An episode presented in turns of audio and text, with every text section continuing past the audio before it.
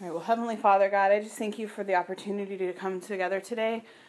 God, again, I just pray for those that aren't here with us today. I pray that you would um, give them traveling mercies, Lord. I just um, pray as we go into this time of worship, God, that you would just um, help us to just focus on you, that you would just receive this time of worship, Lord, and um, Father, that we would just walk away changed um, from whatever you would have for us today, that we would be focused, that we would um, just be open, Lord. And I just thank you, God, that you don't change, that you are the same yesterday, today, and forever. In Jesus' name, amen.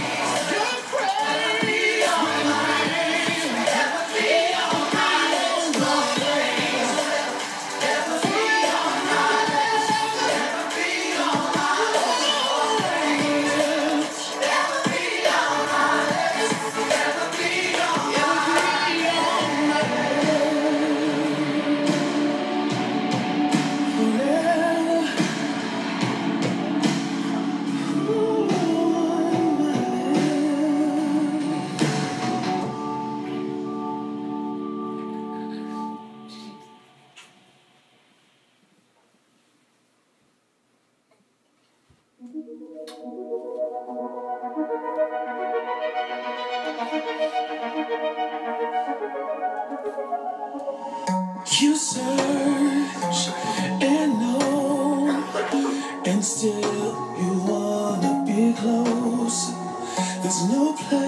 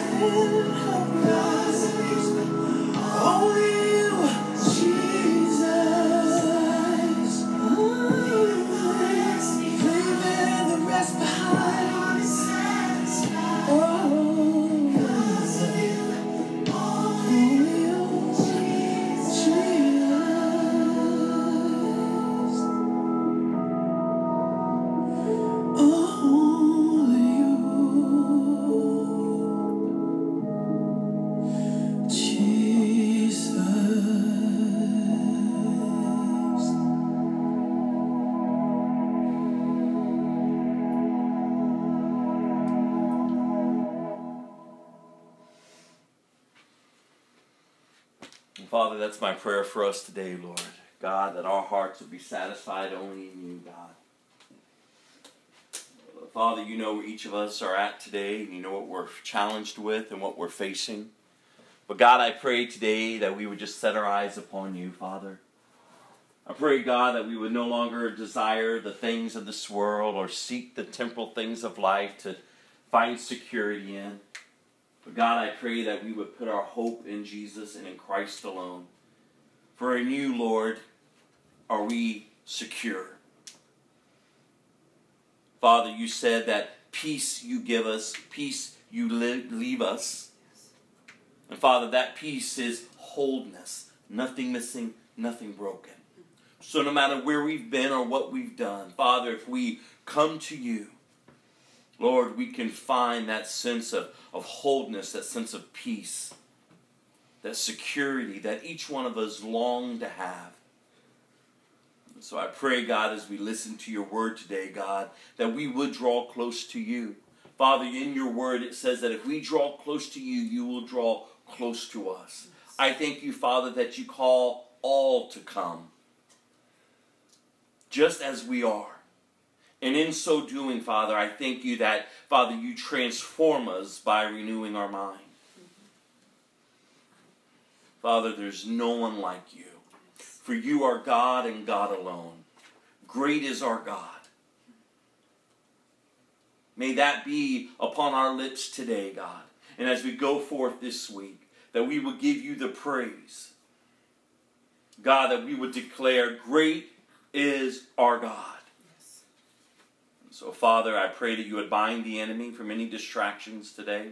I pray, God, that you would be with those who aren't with us today.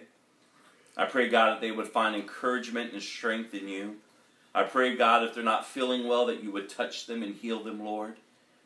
And I thank you, Father, for your word. And as we open it, may you bless it, Lord. Yes. And may it take root in our heart, God, and produce fruit in our lives so that ultimately, Father, our lives will bring glory and honor to you.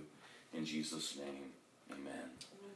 Genesis chapter 3 is where we're heading, and as we're walking through the Bible, we're going to start today in Genesis 3, and then we're going to hit some scriptures in Matthew and Psalms and Proverbs. But, and actually, it's not Genesis 3, it's Genesis 5. Uh huh. Hmm. So, chapter 5, verse 1, we're going to read through chapter 7. God begins this work in us. We don't come to Christ on our own, He draws us to Himself. The Bible says, Yet though we were in complete rebellion towards God, He loves us. So, no matter where we've been or what we've done, God is pursuing us. God is trying to awaken us to truth. His truth, not man's truth, not the temporalness of life that we see, but His truth, His eternal truth. God, from the beginning, I've, I've, encouraged you all. If you read the Bible from beginning to end, you will see God's purpose and plan. He longs to have a people who are set apart for Himself, a people that He can call His own, and in return, they will call Him their God, and they will live for Him. Being a Christian is just not showing up for church. Being a Christian is living out. The Bible says we're not to be hearers of the word, but we're to be doers of the word. Because He's given us everything we need to lead, live this godly life. He is faithful when we're not faithful. So even when we fall, even when we find ourselves in seasons of life discouraged, we can look up and draw close to Him because He does not push us away. He longs for us to be connected to Him, to live for Him and with Him, to abide with Him. Because that is what eternity will be if you are His child. You will be in eternity with God. If you choose to rebel, if you choose not to receive the fullness of His love, then you spend an eternity apart from God. And have I been encouraging us? Why would we choose His wrath over His love? We open up today with this scripture that to me, my God, it is a, a it is a display of God's wrath. But in this display of his wrath, we see such great compassion and love and salvation. Let's take a look at this. Chapter 5 of Genesis. This is the written account of the descendants of Adam. When God created human beings, he made them to be like himself. He created them male and female, and he blessed them and called them human. When Adam was 130 years old, he became the father of the son who was just like him in his very image, and he named his son Seth. After the birth of Seth, Adam lived another 800 years. And he had other sons and daughters. Adam lived 930 years, Wow. and then he died. Wow. When Seth was 105 years old, he became the father of Enosh. After the birth of Enosh, Seth lived another 800 years, and he had other sons and daughter. Seth lived 912 years, and then he died. When Enosh was 90 years old, he became the father of Kenan. After the birth of Kenan, Enosh lived another 815 years, and he had other sons and daughters. Enosh lived 905 years, and then he died. When Kenan was 70 years old, he became the father of Mah- Mahalalel. And after the birth of Mahalalel, Kenan lived another 840 years, and he had other sons and daughters. Kenan lived 910 years, and then he died. When Mahalalel was 65 years old, he became the father of Jared. After the birth of Jared, Mahalalel lived another 830 years, and he had other sons and daughters. Mahalalel lived 895 years, and then he Died. died. When Jared was 162 years old, he became the father of Enoch. And after the birth of Enoch, Jared lived another 800 years, and he had other sons and daughters. Jared lived 962 years, and then he Died. died. When Enoch was 65 years old, he became the father of Methuselah. After the birth of Methuselah, Enoch lived close fellowship with God. After another 300 years, he had other sons and daughters. Enoch lived 365 years, and listen to this, verse 24 walking in close fellowship with God, then one day he disappeared. Enoch did, because God took him. When Methuselah was 187 years old, he became the father of Lamech. And after the birth of Lamech, Methuselah lived another 782 years, and he had other sons and daughters. Methuselah lived 969 years, and then he died. When Lamech was 182 years old, he became the he became the father of the son, and Lamech named him Noah. For he said, May he bring us relief from our work and the painful labor of farming this ground that the Lord has cursed. After the birth of Noah, Lamech lived another 595 years, and he had other sons and daughters. Lamech lived 777 years, and then he died. By the time Noah was 500 years old, he was the father of Shem, Ham, and Japheth Wow. this lineage, this family history, all these names was given to get us to Noah. Let's read about Noah. Chapter 6. Then the people began to multiply on the earth, and daughters were, I'm sorry, and daughters were born to them. The sons of God saw the beautiful women, and they took any, I'm sorry, and they took any they wanted as their wives. Then the Lord said, listen to what the Lord has said. Verse 3 My spirit will not put up with them. My spirit will not put up with humans for such a long time, for they are only mortal flesh. In the future, their normal lifespans will no more be will be no more than 120 years. In those days, and for some time after, giant Nephilites lived on the earth. For whenever whenever the sons of God had intercourse with women, they gave birth to children who became the heroes and famous warriors of the ancient times. The Lord observed the extent of human wickedness on the earth, and he saw that everything they thought or imagined was consistently and totally evil. The Lord observed the extent of human wickedness on the earth. He saw that everything they thought or imagined was consistently and totally evil. I read that again because I want us to hear that today. This is what the Lord observed back then in the days of Noah. And we're told that the times that Jesus is going to return again, the days that'll be on the earth will be just like the days of Noah. Men will constantly desire evil over good. So in verse 6 it says, So the Lord was sorry he had ever made them and put them on the earth. It broke his heart. And the Lord said, I will wipe this human race I have created from the face of this earth. Yes, I will destroy every living thing, all the people, the large animals, the small animals that scurry along the ground, and even the birds of the sky. I am sorry I ever made them. God.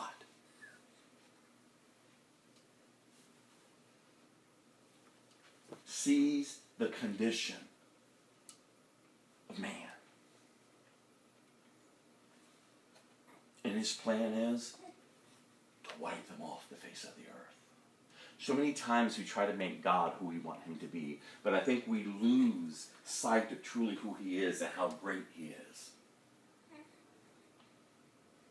And it's not, we, we don't make him, we don't dumb him down to make him to be what we want him to be. We need to see him for who he is. He is holy, he is the creator, he is the one who is pursuing us, revealing himself to us, revealing his love, revealing his mercy, revealing his kindness, revealing his grace. And yet, we respond by pushing him away. We respond thinking that the things of this earth are greater than the things of God. And God,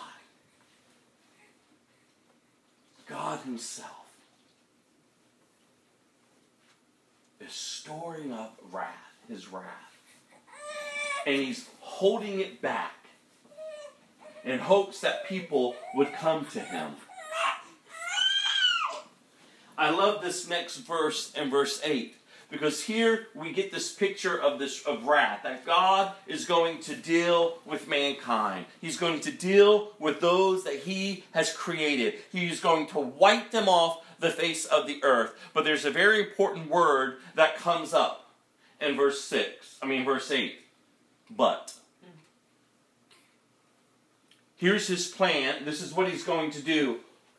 But Noah. Remember, we read through all those names to get to Noah? But Noah found favor with the Lord. Noah found favor with the Lord. I want you, I don't know if you've ever really given thought about this or not, but I want you to think about that for a moment. Think about the days in which Noah was living. It was corrupt, it was perverted, it was it was so wicked that it prompted God to wipe out his creation.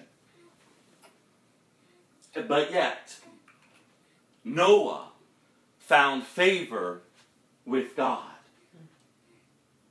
Noah did not allow himself to get tainted by his generation. He did not give himself to what was going on around it. Noah found favor with God.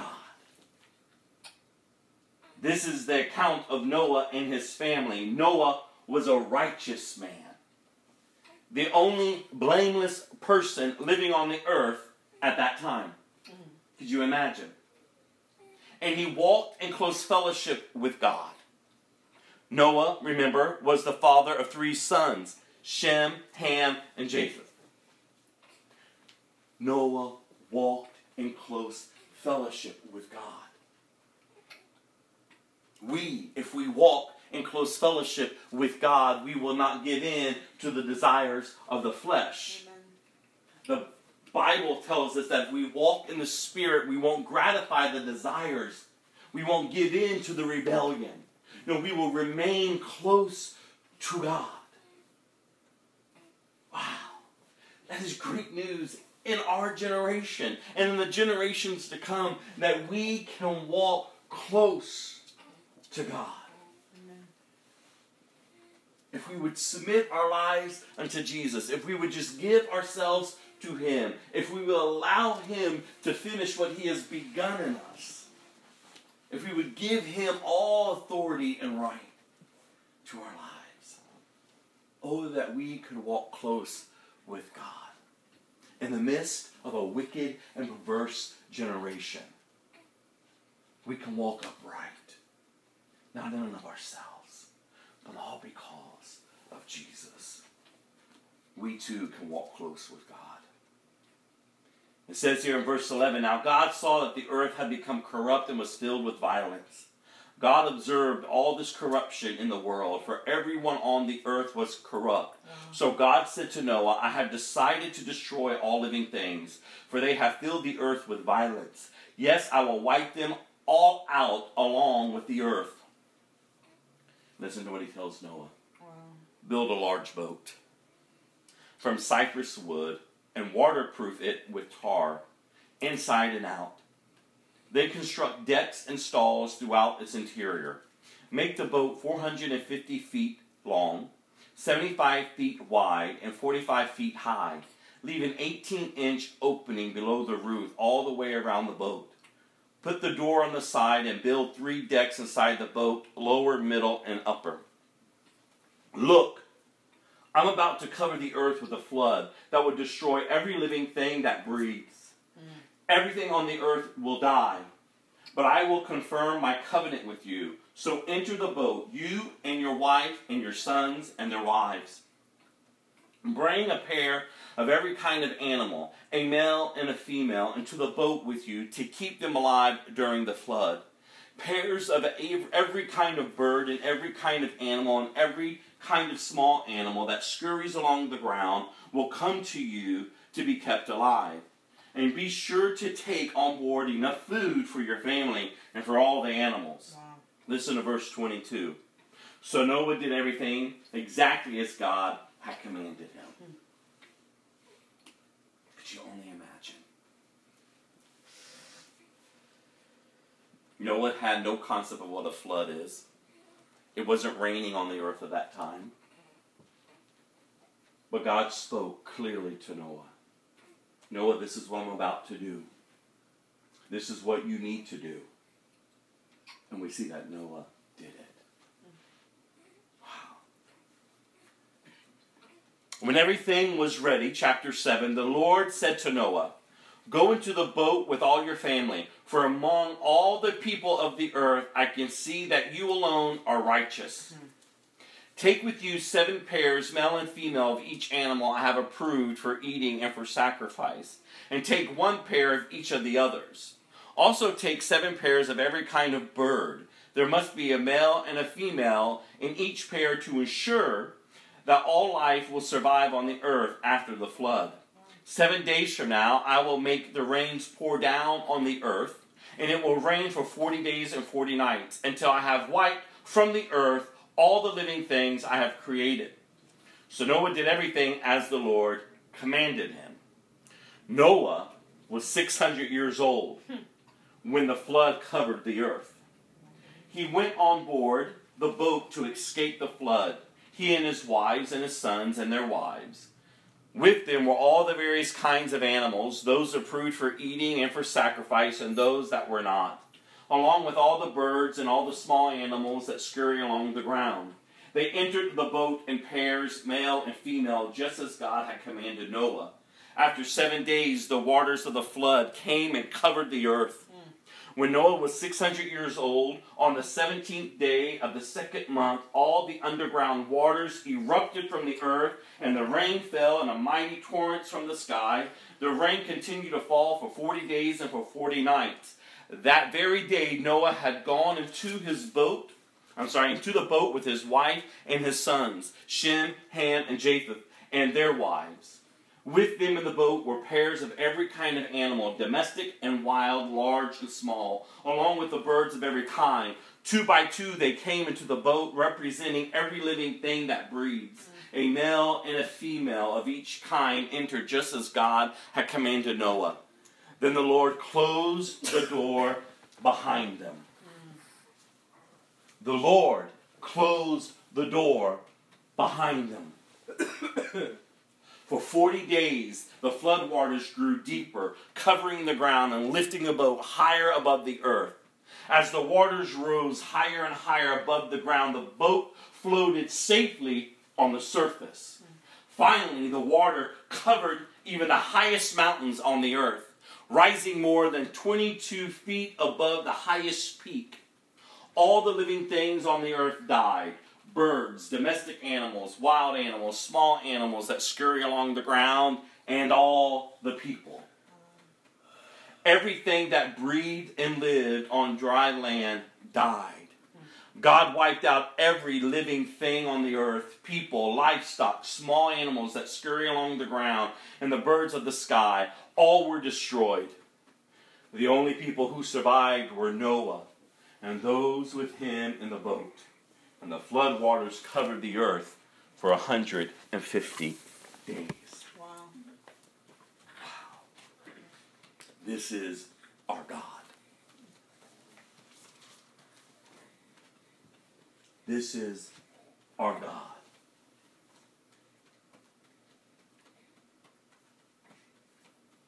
So many times we we put the little characters and we put the little ark and we put Noah and oh that's cute and all, but reality is God's wrath was displayed at that time. Such great destruction because of man's wickedness. But we must remember, but Noah, he walked with God. He was in relationship with God. We must come to an understanding that the temporalness of life, the desires of, of, of, of, wickedness that are within us, can no longer be what drives us. God has revealed himself through his son Jesus. For God so loved the world that he gave his one and only Son, that whoever believes in him shall not perish, but have everlasting life. And I heard it said the other day, I forgot who I was listening to, but so many times we, we look at that scripture, John 3.16, and we see such great love, but also we see such great wrath. Because for those who do not receive his son Jesus will perish they will feel the weight of his wrath and for eternity be separated from God. Not because God is a bad God. Some would look at this account that we just read and have a problem with God for doing what he did. But we must remember God didn't do it in a way that made him just do it because he wanted to do it. No, he is a just God. They received what they wanted. These men on that earth at that time did not desire God, they desired themselves. Wickedness. And it was growing at a rapid pace. Remember, the earth was filled with such violence. And God is a just God. He doesn't answer to man. The created cannot question the creator. What God has planned, God will bring about. And praise be to God that He remembered Noah. Remember God's plan? To have a people that He can call His own. and in return they will call him their God. Noah. Let's kind of break down these three scriptures or these three chapters that we just read. I told you about we were given this lineage, um, this this account of all of these births that took place to get us to Noah. Um, but before Noah, do you remember Enoch, the one I read about? Let's not miss that incredible account of Enoch. Look what Scripture tells us about him. Enoch walked with God, then he was no more. God took him away. In Hebrews 11:5 states, "It was by faith that Enoch was taken up to heaven without dying." He had such favor with God that he did not see death. God took him. He disappeared because God took him. For before he was taken up, he was known as a person who pleased God. Enoch. Oh, that we would have a reputation of one who walks with God and as a person who pleases God. And there's something else we need to look at before we move on to really look at Noah, because I don't want to read through Scripture and kind of miss kind of what's laid out before us. When the Bible talked about the sons of God, that they began to marry the women who were the sons of God. Theologians, there's kind of two different responses. Theologians believe that some believe that they were demons, they were fallen angels who began to take women as their wives and have intercourse with them. And they produced these children that were the giants, that they, they were the warriors of ancient times. And that's why such violence and, and, and, and chaos began to grow upon the earth. That's one account. Other theologians believe that they were the grandsons, I'm sorry, they were the men descended from Adam's grandson Enosh. And the, his grandson Enosh was faithful to the Lord. So he, they believe that, that these men who were set apart for God, who were faithful to the Lord, began to look at these women who were not of their, their, their lineage, of, of, of, of, their, of their culture. And so they began to intermarry with other cultures, which then led them astray from God. And in doing so, brought about the wickedness upon the earth. The Bible does not really give us a clear understanding. You can even look through, and I'm going to send, I'm going to put a link in our notes that you can go to and study both. Because from both accounts, rather they were fallen angels or rather they were these descendants, there's backing in both the Old Testament and the New Testament for both. We don't have a clear understanding. But what we do know, whichever they were, men began to really grow wicked at this time.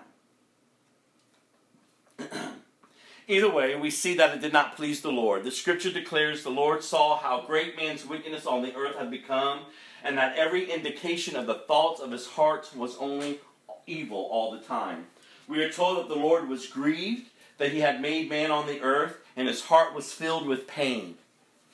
It reminds me of that scripture in the New Testament when we are called not to live a life that grieves the Holy Spirit. How's your life? If you're calling yourself a Christian, how are you living your life? Is your life pleasing to God or are you grieving Him? We're not to grieve God.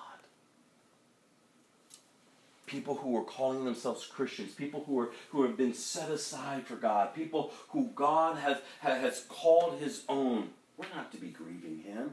We're to be honoring Him. We're to be growing and maturing.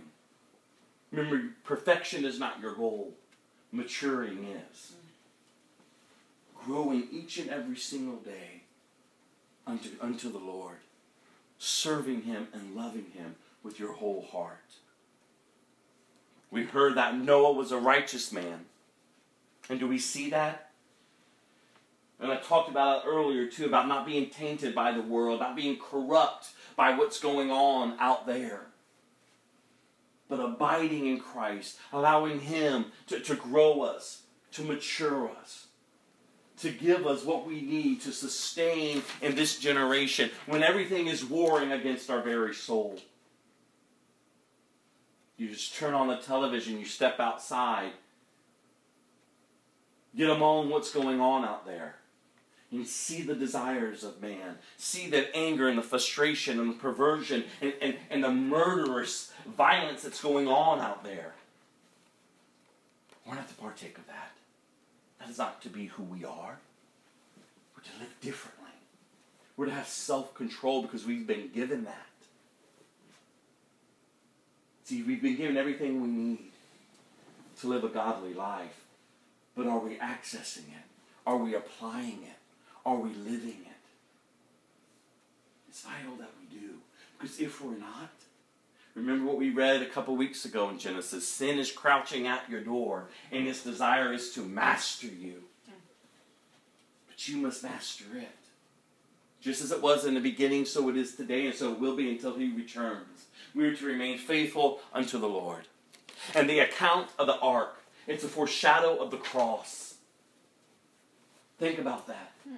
In Noah's day, those who entered in to the ark were what? Saved. Those who were left outside perished. And so it will be on the day when Jesus returns, when the wrath of God hits this earth. Those who are in Christ are saved. Those who aren't in Christ perish. It's a foreshadow of what is to come. Oh, let us not play games with God. Let us not play games with God. He is a just God. and I love the account of, of how he brought the animals in and how he brought the man and the woman in. Mm-hmm. Noah, his wife, his sons and their wives, and of the animals, the male and female of each one. We've talked about this before, and I'll continue to talk about this. God's design man and woman. It's the only way to reproduce. God's design. And yet, just as it was then, as it has been, and as it is today, and as it will be as it comes, perversion is running amok. Everyone's giving over to their sexual appetites. I don't care about it straight, gay, bi- whatever you want to call it. Giving over to their sexual appetites and not honoring God with their bodies. Not recognizing that God created sex. And it is designed to be with a man and a woman in holy matrimony unto the Lord. Anything else is wicked and perverse. And God is not pleased with that. No matter how man wants to recreate it, no matter how man wants to try to redefine it, God has set forth. And what God has set forth is good. But when enemy, when man gets a hold of it, we ruin it. We ruin it. As Christians, we should be upholding a standard. And again, not fighting with people, not, not attacking people for how they want to live and what they want to do. All we could do is love them and serve them and uphold truth to them in hopes that they will turn to God. But we can't go along with them. We can't change and, and try to dumb down God's message in hopes that they would feel comfortable. The gospel is not meant to make you comfortable. The gospel is meant for, for conviction to come forth, to draw you closer to God, to show you your need for a Savior. And so we don't change God's message.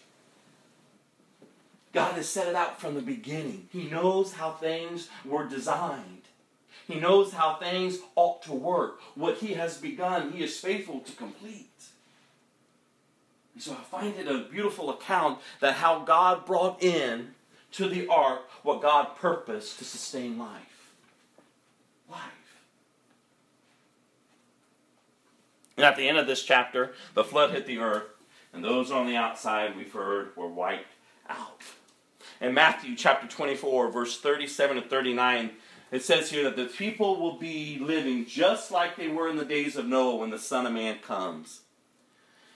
They were destroyed in their rebellion, and so those who will not be in Christ on the day he returns will also be destroyed.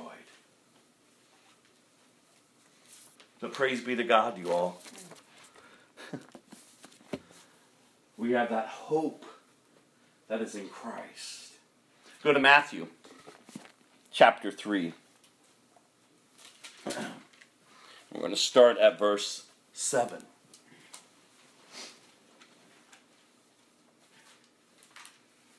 We pick up at, with John the Baptist.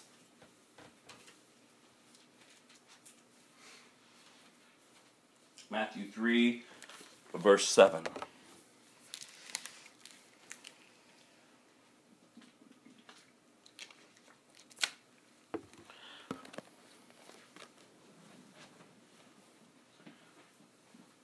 But when he, meaning John the Baptist, saw many Pharisees and Sadducees coming to watch him baptize, he denounced them. And that stopped there for a second. The Pharisees and the Sadducees. These were the religious men of the time. They were great scholars. For all intent, purpose, looking at them, you would think that they were godly men. They were leading God's people. If anyone would have been marked as being close to God, it would have been them. And yet, John the Baptist denounces them. In fact, listen to what he says to them.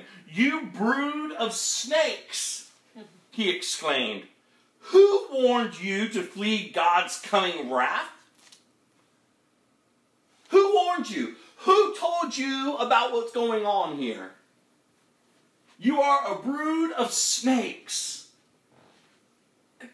And then he goes on and he says, Prove by the way you live that you have repented of your sins and turned to God. John, do you know who you're talking to? John, you're talking to the men of God. But in whose eyes? They held a form of religion, but they denied God's power. And I keep telling you all because the scripture tells us those are whom you are to stay away from. You're not to stay away from the lost. You're to love and to serve them. But the Bible warns us clearly have nothing to do with those who hold a form of religion but deny God's power. Those who confess Jesus but yet do not follow Jesus. They live in rebellion towards Jesus. John the Baptist was baptizing people, he was preparing them for Christ. These men show up and he denounces them. And he tells them, Who has warned you? Who has warned you about escaping the wrath of God? Prove by the way you live in true repentance. Look what he says here. Prove by the way you live that you have repented of your sins and turned to God. And then he goes even further with them. Don't just say to each other, We're safe, for we are descendants of Abraham. That means nothing. For I tell you, God can create children of Abraham from these very stones. These are powerful words, you all. Do we really grasp uh, what's going on here? He says, Don't you dare use your status and mark yourselves saved. No. You call yourselves the children of Abraham? No. And then he reminds them how great God is. God can turn these stones, if he wanted to, into children of Abraham. Your status means nothing. your, your religious activities, your, your comings and your goings, and all of this brouhaha that you perform and do means nothing.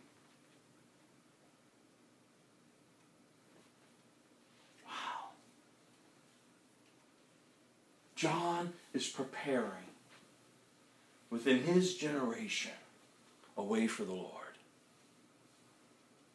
And he's not tolerating the religious. They didn't come to see uh, the baptism with the right heart motive. They came with their own plan and purpose.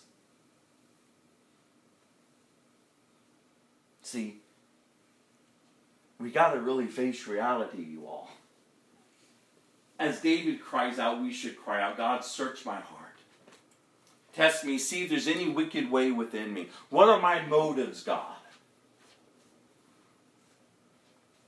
Am I just a religious person? Or God, am I truly a follower? God, am I really clinging to you?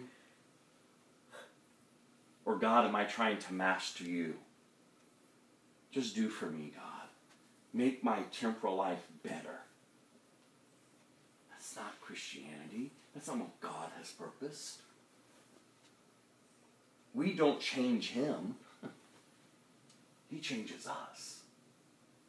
He humbles us. We see our need for such a Savior, and He freely gives. He doesn't expect us to change before we come to Him. He's not expecting, well, clean yourselves up and then come. No, He says, come, come. Come and receive. And in so doing, you're transformed by the way He transforms us by the way we think, by renewing our mind. We start living differently. We start acting differently.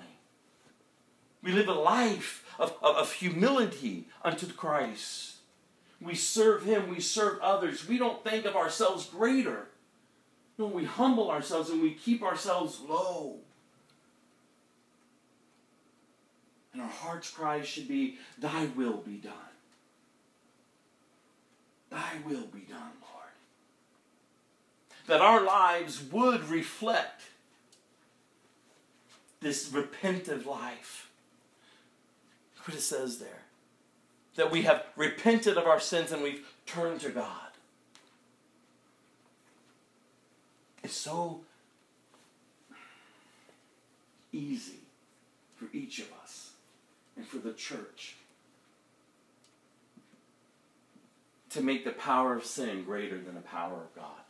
Because we talk more about our sins and more about our problems than we do our God. And when we fall in enslavement to sin, we make excuses for it as if God didn't do enough to set us free. But where's the preaching? Where's the Christians who are upholding the truth that God is a great God and in sending his son Jesus to reconcile us back to him, he took upon our punishment and in dying and in being resurrected, the Bible says that the power of sin and death were broken. And that we can be and live new lives. That we don't make excuses for our sin. And we stop making sin more powerful than our God. As if, again, as somehow He didn't accomplish what He says He's accomplished. That when we are in sin, when we fall again enslaved into sin, that we don't stay down, that we get up. That's why the Bible says to throw off the sin that so easily entangles you.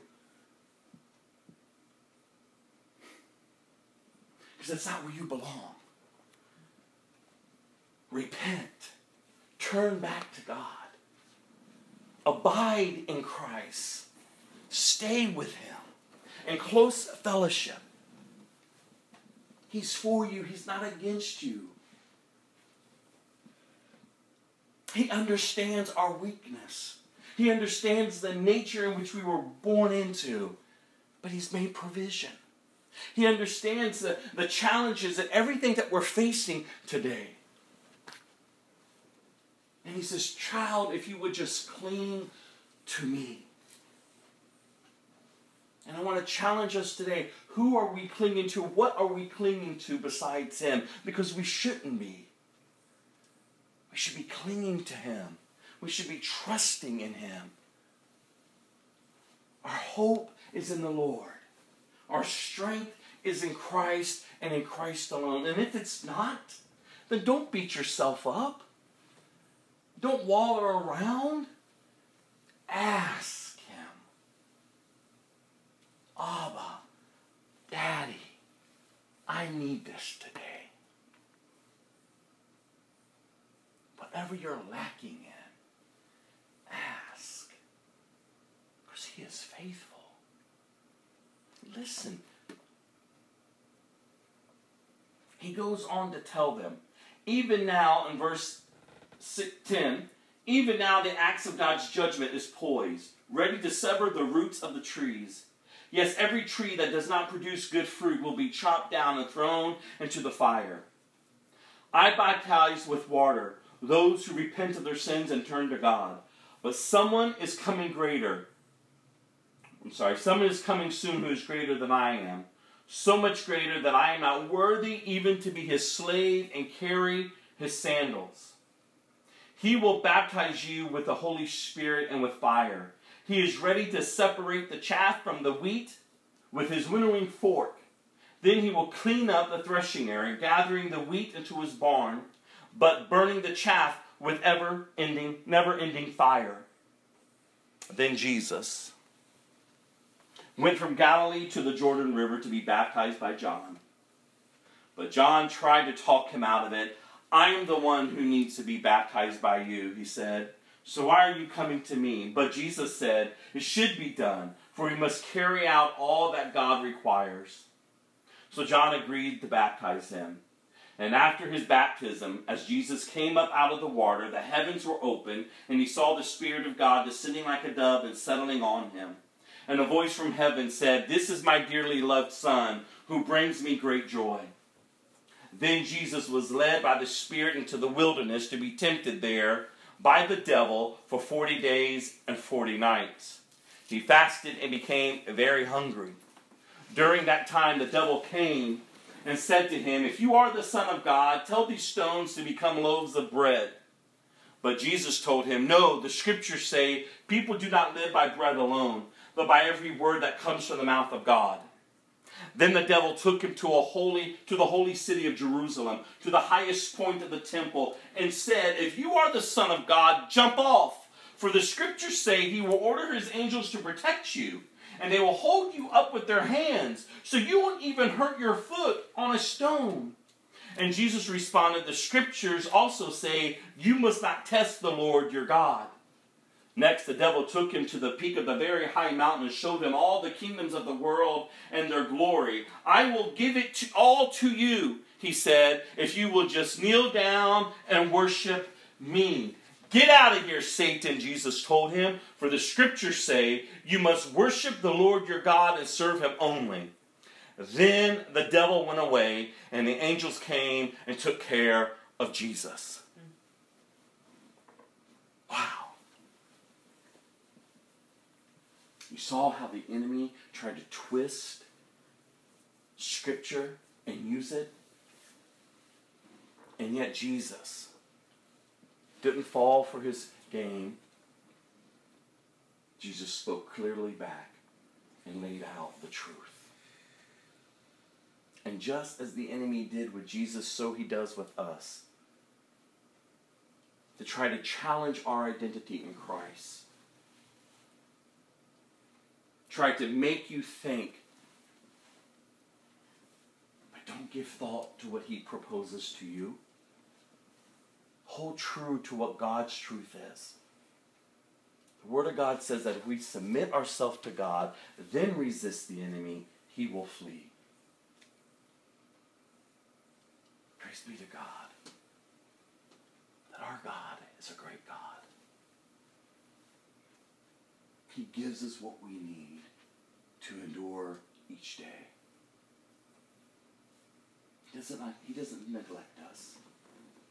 If you are a child of God, He does not neglect us. For He loves us. And He draws us to Himself. He gives us the understanding as you, as you if you read through Scripture, especially in Ephesians 6, about spiritual warfare and how we're to remain alert. And I love this when it Scripture says, after you've done all you know to do, then stand. How can we stand if we're still being pressed up against? Jesus himself said, In this life you will have trouble, but be of good cheer. In reality, how many of us, when we're pressed in on every side, remain in good cheer, hopeful, joyful? But I believe what the Word of God says that we can obtain that. If we will just press into Him, if we would just continue to mature. I mean, for goodness sakes, when most of those letters were written to the churches that we read, telling them to be joyful, they were under intense persecution. That would have been crazy thought. What do you mean, be joyful? We're being persecuted. But they didn't. but that's the natural man thinking. It's not how they thought. Be joyful. Remain hopeful. Remain steadfast. Because God is for us. I think of those men a few years ago when ISIS lined up those Christian men on that beach to behead all of them. And as they were kneeling down, that their faces are still imprinted in my mind. The peace that was on each of their face. I hear these stories of Christians who are under intense, you know, it doesn't even have to be that severe persecution, just under intense trials, and yet they are displaying such great hope and love. Wow. God. They challenge me. So many times things blow against my life and I crumble. I want to give up. I get discouraged. I react in ways I shouldn't react. And I go, oh, God, these testimonies of others give me hope that it's attainable. That I strive, God. Not when things blow up against me to crumble, but I'll be able to stand. Like after you've done all you know to do, stand. Don't bow down. Don't don't don't get overwhelmed and anxious. No, just stand in the assurance of who he is. Trust in him. He will never leave you nor forsake you. So in these couple chapters that we read there, we talked about how John approached these religious men. So make sure I didn't miss anything. Jesus was not baptized just so we all have an understanding because he had sin. Jesus never sinned. He was baptized in order to fulfill all righteousness. And then we see again the, the temptation of Jesus. And this is my encouragement for us there that trials and testings and temptations are real. They are intense, but you must remember your identity in Christ. That you have been given everything you need to live a godly life, and that He makes a way out of every temptation. And don't argue with the devil or even communicate with them. Just speak the word. Remember to submit yourself to God, then resist the enemy, and he has to flee. He has no access unless you open the door, giving him a foothold, which leads to a stronghold that will take you captive and lead you into rebellion. But even as strongholds are established, draw into what Christ and has laid out in His Word. That He's given us everything we need to demolish those strongholds. Are you captivated by today by thoughts that are contrary to God's truth? Then pull them down. Pull them down. And the only way you ever have the strength to pull them down is by abiding in Christ and knowing His Word. That's why it's vital that you're in His Word. because it's in the Word that you find your identity of who you are in Christ and the hope that we have. And then I love how Jesus ended this temptation in the garden, I mean, in the wilderness. Worship the Lord your God and serve him only. He reminded the enemy. And oh, that we would be reminded. Oh, that we would walk away today knowing that we are to worship God in Him only. Listen to the last thing the enemy tried to tell Jesus bow down and worship me. And that's the very same thing he does to us each and every single day.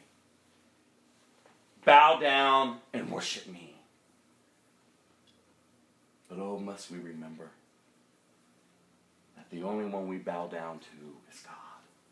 And we worship Him and Him alone. Draw close to Him, you all. Times on this earth are only going to get harder.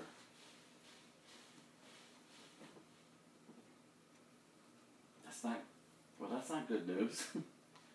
well, the reality is, I'm not trying to find good news on this earth. The good news has already been established. It's in Christ. He himself warns us of what the days will be like and how this earth is going to continue the way it's going. We read earlier about the days of Noah. We are told as well, again, we'll bring it back up, that the day before he returns is going to get even worse than what it was like in the days of Noah. But oh, people, we are the church. We are the bride of Christ. We are purposed for this time and for this day. As long as we have breath and our body, no matter how old we are, how young we are, if we are a believer, we have purpose. You are to be the light of the world as we were studying on Friday night. You are to be the salt and the light. You have a purpose. We must live as though we belong to God. Not live as if we're until, still in rebellion to God, following the, way, following the ways of sinners. It's not how we're to be living.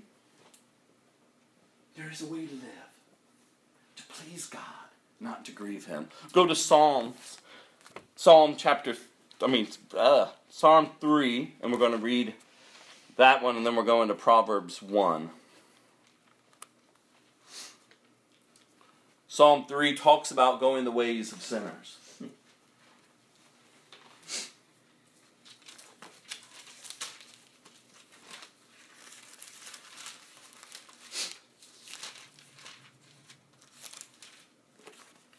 Psalm 3. O Lord, I have so many enemies.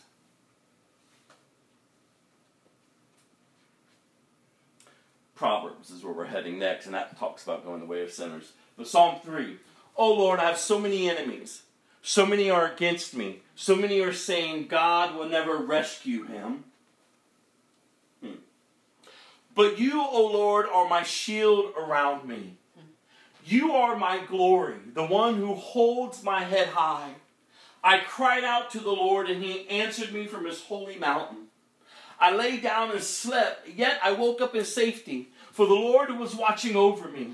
I am not afraid of 10,000 enemies who surround my, me on every side.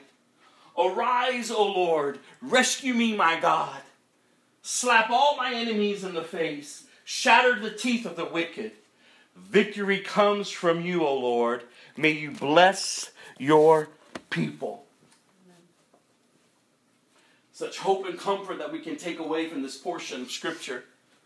Though we may have many enemies, though we may have, be facing many giants ahead of us, our hope is in God and in God alone. I want you to hear these points that I that I jotted down here, and I hope that you'll take away when you get the notes, that you'll go back to this portion and pull out these points and put them in front of you this week and meditate upon them. Listen to this good news. He is a shield around you.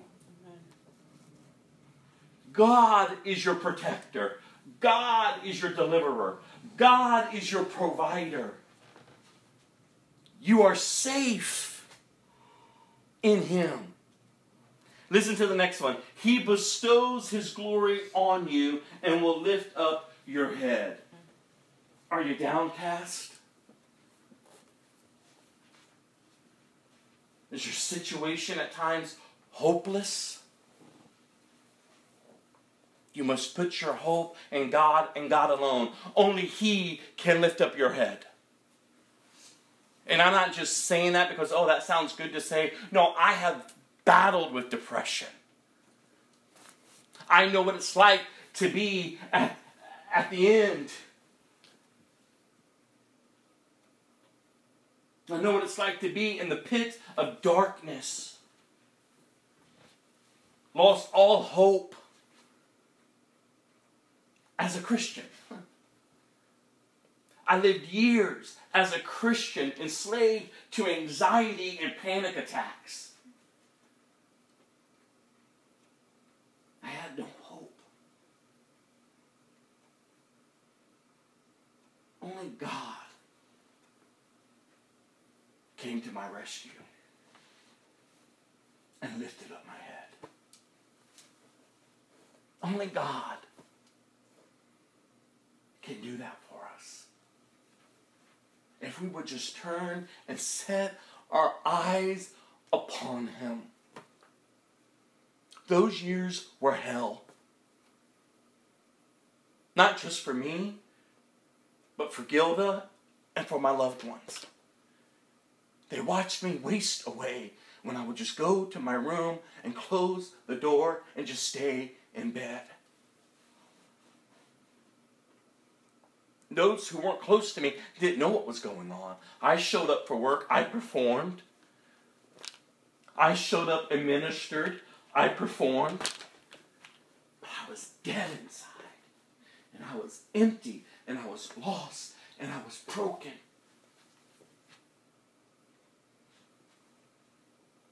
But God, He was my shield around me, and He lifted up my head. So if you're downcast today, life is just hard, then, child of God, lift your head and trust in God because He's the one that lifts it up. He's the one that can remind you of how great He is. And His love for you, nothing can compare to it. For His love endures forever. Point three that you can take away from this psalm He answers you when you cry out. When you cry out, when you're encamped about and your enemies are surrounding you and it seems like your situation is hopeless, cry out. And he will answer you. We've talked a lot up here about Jehoshaphat, King Jehoshaphat. He was encamped about, his enemies were encamped about him, ready to destroy him and his people. But God, as the man of God approached Jehoshaphat and gave him a word from the Lord, Jehoshaphat responded in prayer, leading his people into prayer, crying out unto God. And God's word to Jehoshaphat was get up and go face your enemies. Remember the famous line?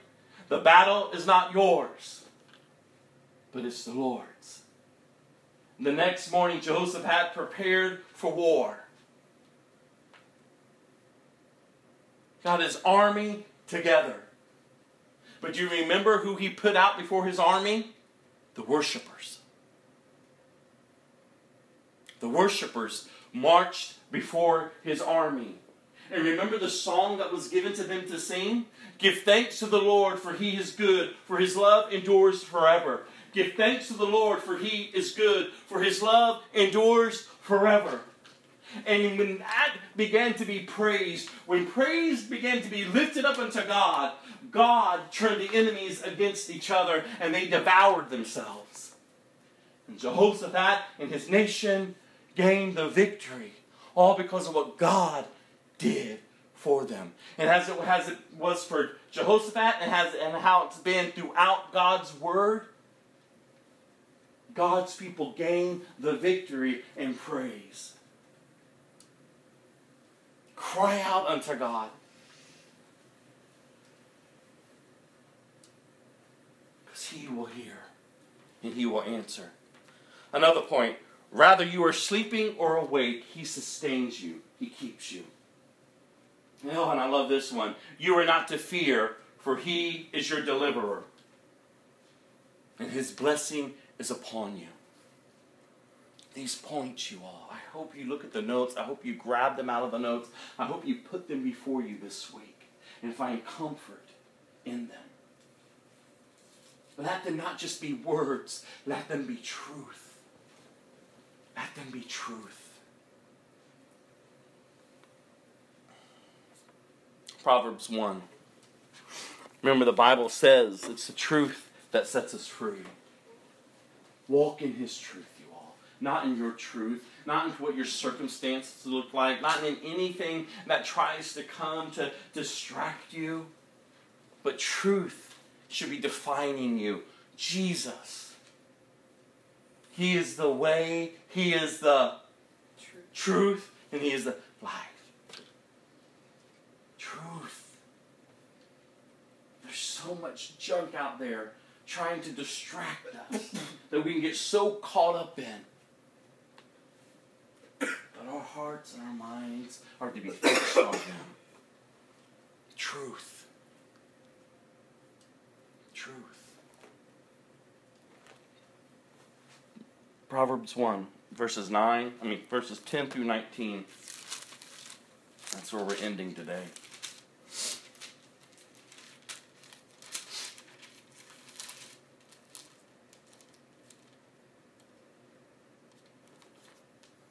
My child, if sinners entice you, turn your back on them.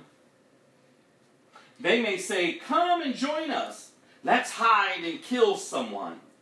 Just for fun, let's ambush the innocent. Let's swallow them alive like the grave. Let's swallow them whole like those who go down to the pit of death. Think of the great things we will get. We'll find our house, I'm sorry, we'll fill our house with all the stuff we take. Come, throw in your lot with us. We'll all share the loot. My child, don't go along with them. Stay far away from their paths. They rush to commit evil deeds. They hurry to commit murder. If a bird sees a trap being set, it knows to stay away. But these people set an ambush for themselves. They are trying to get themselves killed. Such is the fate of all who are greedy for money. It robs them of life. But do not go the ways of the sinners. If sinners entice you, do not give in to them. Destruction is their end. They are fools following their flesh, and the flesh only knows how to die. They are leading themselves to destruction. It may look good at the moment, but you better give thought before you jump in. And don't go the ways of sinners, but remain in union with God through His Son Jesus. Abide in Christ. Trust in Him. Trust that He is faithful to complete what He has begun. The Bible says to turn your back on those who come to entice you to go their way. And I would also add turn from your own desires that come to entice you to go your way. Because the Bible says, where does sin come from? It comes from the desires that are within. It's not someone else doing it to you. It's within you. You give birth by giving in to those desires, whatever they may be. But we must remember that greater is He that is in us than He that is in this world. We must remember that it's the truth that sets us free, and we can live as free people. And we've talked about this before. And in being free people, we don't use our freedom to do what we want. No, we use our freedom to serve and to love others. We have the message of freedom to take to a world who is enslaved. And as we talked about on Friday night, they're not going to, not everyone is going to receive that. In fact, it's going to make others angry. Because just your very presence exposes their sin and their rebellion. The Bible says that to some you will be a fragrance of life, to others you will be a stench of death. To some will receive this message of reconciliation, which you, if you're a child of God, have been given to go forth and to let others know that you can be reconciled to God through Christ Jesus. Some will receive it, others will continue to reject it. But for your part, as a child of God, hold fast, hold tightly to Him, and rest assured He will accomplish and finish what He has purposed. Listen, your Christian life is not about you, it's about Him. So yield to Him. Be encouraged, you all. It's a lot that we read today. I would encourage you to go back through these scriptures. See the hope that is, that is within them.